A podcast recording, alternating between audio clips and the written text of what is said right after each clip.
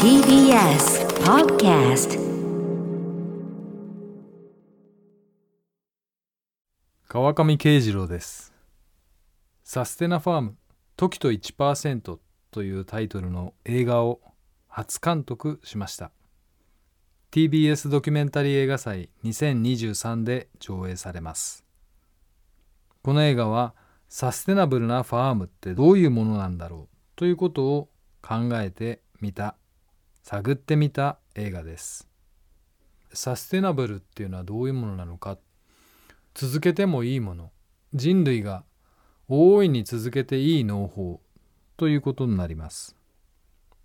それは虫にも鳥にもそういった生き物にも。そして人間にも。そして地球環境にも優しい農業。ということです。それならば持続可能ですよね。人間が食べていくために続けていい農業。それをサステナファームとして探してみたいと思いました。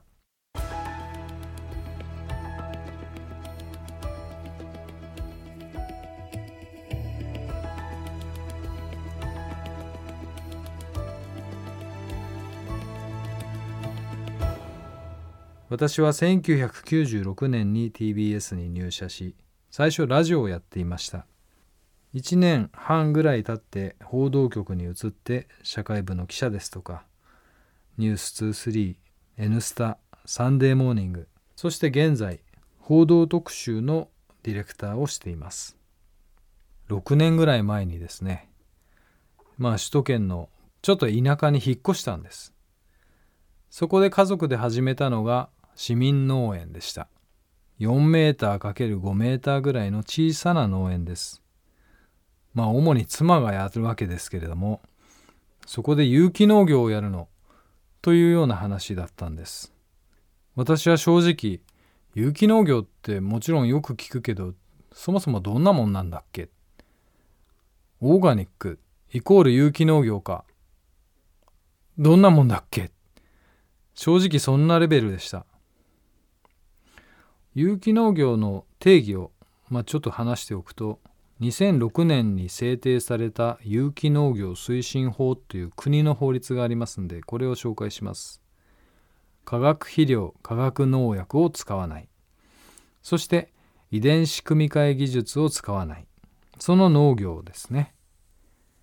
まあいろいろまあ細かいことはあるわけですけれどもそういうのは置いといて今ほとんどの農業は化学農薬化学肥料使っています。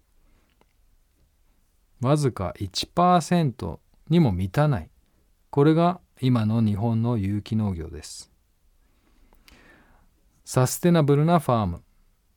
まあ少しずつだけでもですね今の農業をそっち側にシフトしていくような発想これが大事なんじゃないかと思ったんです。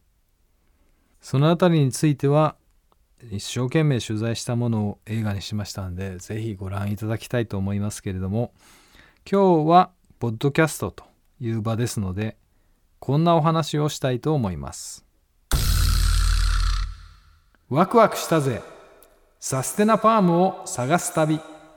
そして美味しかったもの。ベスト10といっても10にするか9にするかちょっと自分でも考えておりません。順位付けもしません。だけど大体10個ぐらいちょっとご紹介したいなと思っています。それもですね今から説明する3部門に分けて紹介します。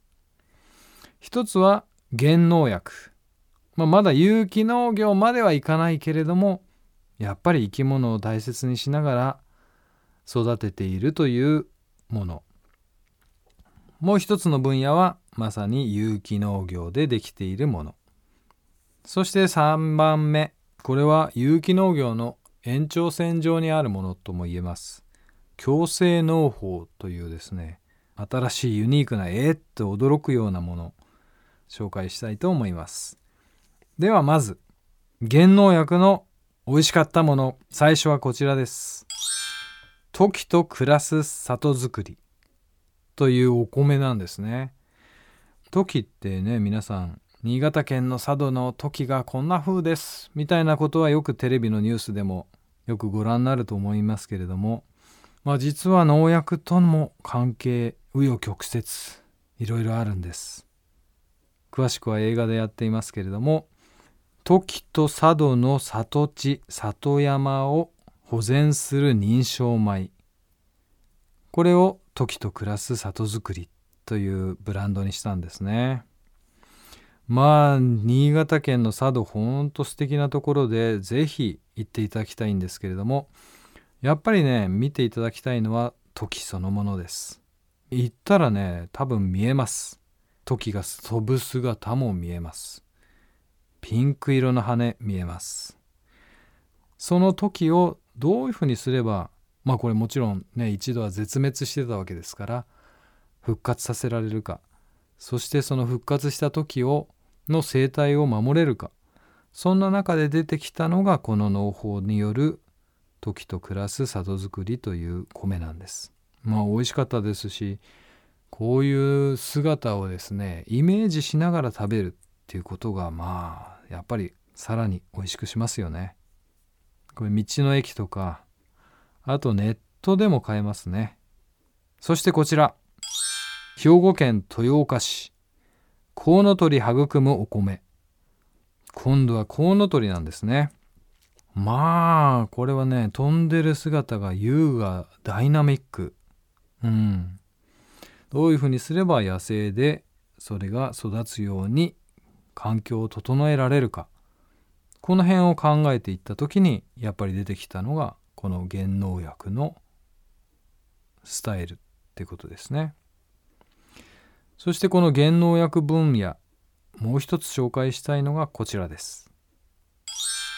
まあ、ちょっとこれオーガニックっていうかサステナブルっていうのとはちょっと違いますけれどもそういうあの農薬の研究をいろいろしている、まあ、大学教授いろいろ訪ねたりしますよね。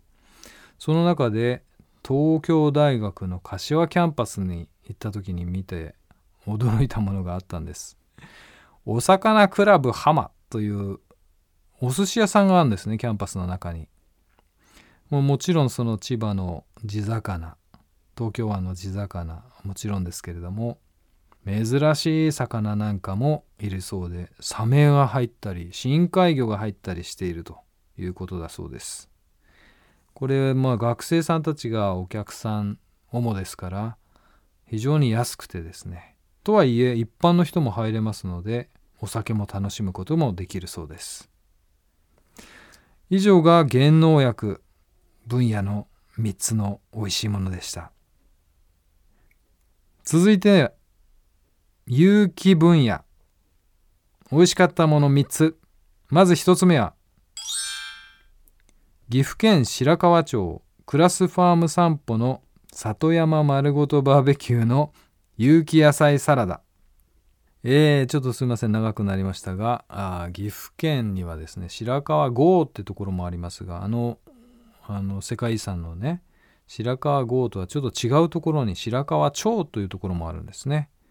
こちらにですね NPO 法人有機ハートネットっていうようなところもあってまあそれが支えてですね若い脱サラ有機農家たち結構いるんですね。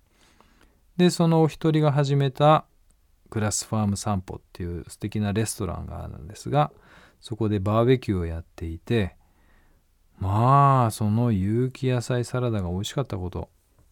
外で食べてみんなで食べて楽しく食べてってその雰囲気ももちろんあるんでしょうけれどもこれ皆さん是非そこのレストランに行ったら食べられます。白川町っていうのは名古屋エリアというのもあってこの名古屋ってていうのは意外と近いのでそこにどんどんこの有機野菜を卸していく。そういうマーケットもあるわけですね。毎週土曜日の朝にはオーガニックファーマーズ朝市村っていうのも開催されていたりあとスーパーマーケットですね。春楽膳さんというのがあるんですね。春楽膳旬のものを食べるの旬楽しい。それにお膳の膳ですね。ここでもその白川町の有機野菜いっぱい売ってました。もうこの有機ハートネットのホームページなんかから入っていただいてお野菜ボックスという形で、まあ、そのそれぞれの有機農家が直接東京にも送ってくれま私も頼んだことあるんですけれども送ってくれもしますのでそういう頼み方もできます。では有機農業部門もう一つはこちら。千葉県いすみ市いすみっこ。いすみっこっていうのもお米です。ひらがなで書きます。千葉県のいすみ市っていうのはですねもう皆さん最近は有名になってきたかもしれない。2017年に全ての学校の給食お米これを有機米にしたんですね。取り組み始めて4年ぐらいでそれを達成してしまったと。でさらにそれを上回ったものについてはブランド化してですね一般の人に売ったり JAL のファーストクラスなんかで使われたこともあるんですよ。もう一ついすみ市からは紹介したいものがあります。宮川さん地のきゅうりまあ、宮川さんという方もですねあの脱サラして農業を始めた方なんですけれどもお米だけじゃなくて野菜も有機なものを食材として給食に取り入れていこうという動きがいすみ市では始まりました。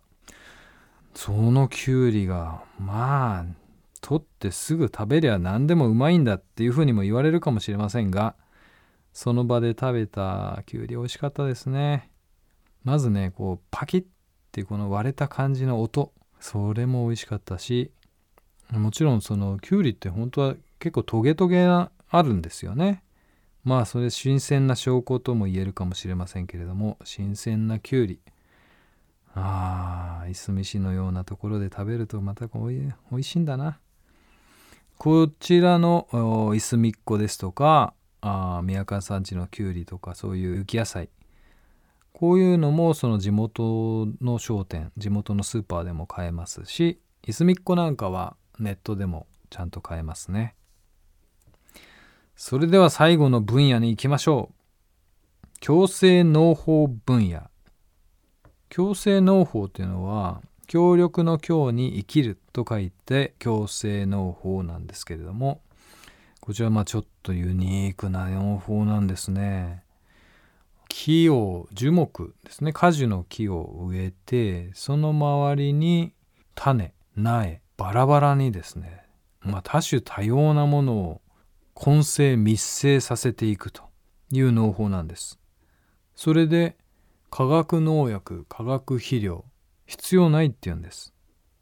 まあよく考えれば確かにその里山の森なんかを見たりするとですね根性密生で元気に木そして草生えてますよねあれなんてもちろん肥料も何も必要ないわけです、まあ、そういうような発想でよーく自然を見ていた大塚隆さんという方が考えたんです。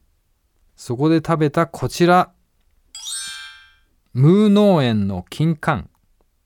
まあ、その大塚隆さんという人はですね野人とも言われてムーさんとも言われてる人なんですけれども三重県の伊勢市にそのムー農園があってそこで食べた金柑がまた美味しかったんですよね。もうこれも甘い金柑がもう鈴なりになってんですね。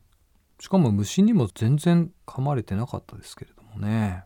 この金柑ぜひ食べてもらいたいんですがどうやって食べたいか。まあこれまだ強制農法っていうのはまだマーケットにこうちゃんと出ているっていうようなものではございません。実験段階のものとも言えるでしょう。だけどもこの大塚隆さんというのはですね合力マリンビレッジっていうところでいますからそこでは強制農法の講習会なんかもやってますんでそういうところを通してこの金柑も食べられるんじゃないでしょうか季節によってはもう一つはこちら。矢吹農園のブロッコリー。同じ伊勢市にですね、まあ、ムーさん、大塚隆さんのお弟子さんがいまして、ここでブロッコリー作ってたんですね。まあ、木の先になっているみたいな、もう背の高さと同じぐらいのブロッコリーになるんですよね。ほっとくと。で、えー、もちろんその、間引くように収穫していくっていうのがこの共生農法でして、そのブロッコリーも間引くようにしてパキッと取ってくれたものを食べたのがまたこれが美味しかったなぜひ伊勢市に行ったらムーさんに聞いてください。大塚隆さんに聞けばすぐ分かります。矢吹農園。矢吹和樹さんというところですね。もう一つはこちら。神奈川県ソニーコンピュータサイエンス研究所の実験補助で採れたパセリ。ここがですねまあ大塚隆さんというのはもう本当野人。その方の理論武装をしている。その方が船橋正俊さんという方であの研究者です。船橋さんが、まあ、ちょっとこのパセリ食べてみてって言って食べたのが美味しかったんですよね。まあ私のなイメージで申し訳ないパセリには申し訳ないんですけれどもよくファミリーレストランで一応おまけのようについてるものそして食べたらなんか苦いというイメージだったんですけれども香りがまずい。いそして食べても全然苦くない。味もしっかりする。そうこうこれがパセリかと思わず言ってしまいました。同じように香りが良かったのがこちら。鳥取県米子市。ガイナーレ鳥取の横にある桐村梨沙さんの農園のローズマリー。まあ、ローズマリーってあんま食べないっていうイメージかもしれませんけれども、このローズマリーがもう近くに寄らなくても香りがプンプンしてくるようなものでして、これもですね、食べたら味が濃いんですね。共生農法で育てるものっていうのは味が濃い。香りがすごい。この辺に共通点があるようなんですね。まあ、ファイトケミカル、フィトケミカルとも言われますけれども、そういうのが濃いんではないかというような研究も進んでいます。人の体にもいいんではないかというようなあの研究も進んでいるようです。以上3つの分野で紹介しました。サステナファームを探す旅、美味しかったもの10個ぐらい。グルメリポートみたいになってしまいましたけれども本当に伝えたいことっていうのはサステナファーム。これを探ってみよう。この方向に行くためにはどんな課題があるんだろう。こういうことを一緒に考えていただく映画を作ったんです。まあなかなかですねテレビでは農業の話をやる。食べ物の話をやる。そういうバラバラなものはありますよね。もちろんグルメ番組っていうのもたくさんありますしそれぞれ本当美味しそうだなというふうにも私も見ています。だけれどもこれからの農業をやっぱり考えていかないといけない局面に来ているんじゃないかなというふうに思います。どんなものがこれからも続けて大いに続けてっていい持続可能な農業なんだろうというのをトータルで考えられるそんな映画になったんじゃないかなというふうに思います。ぜひこれを見ていただいて一緒にその循環についてサステナブルなファーム考える。そんな旅を映画を通してしていただけたらと思っています。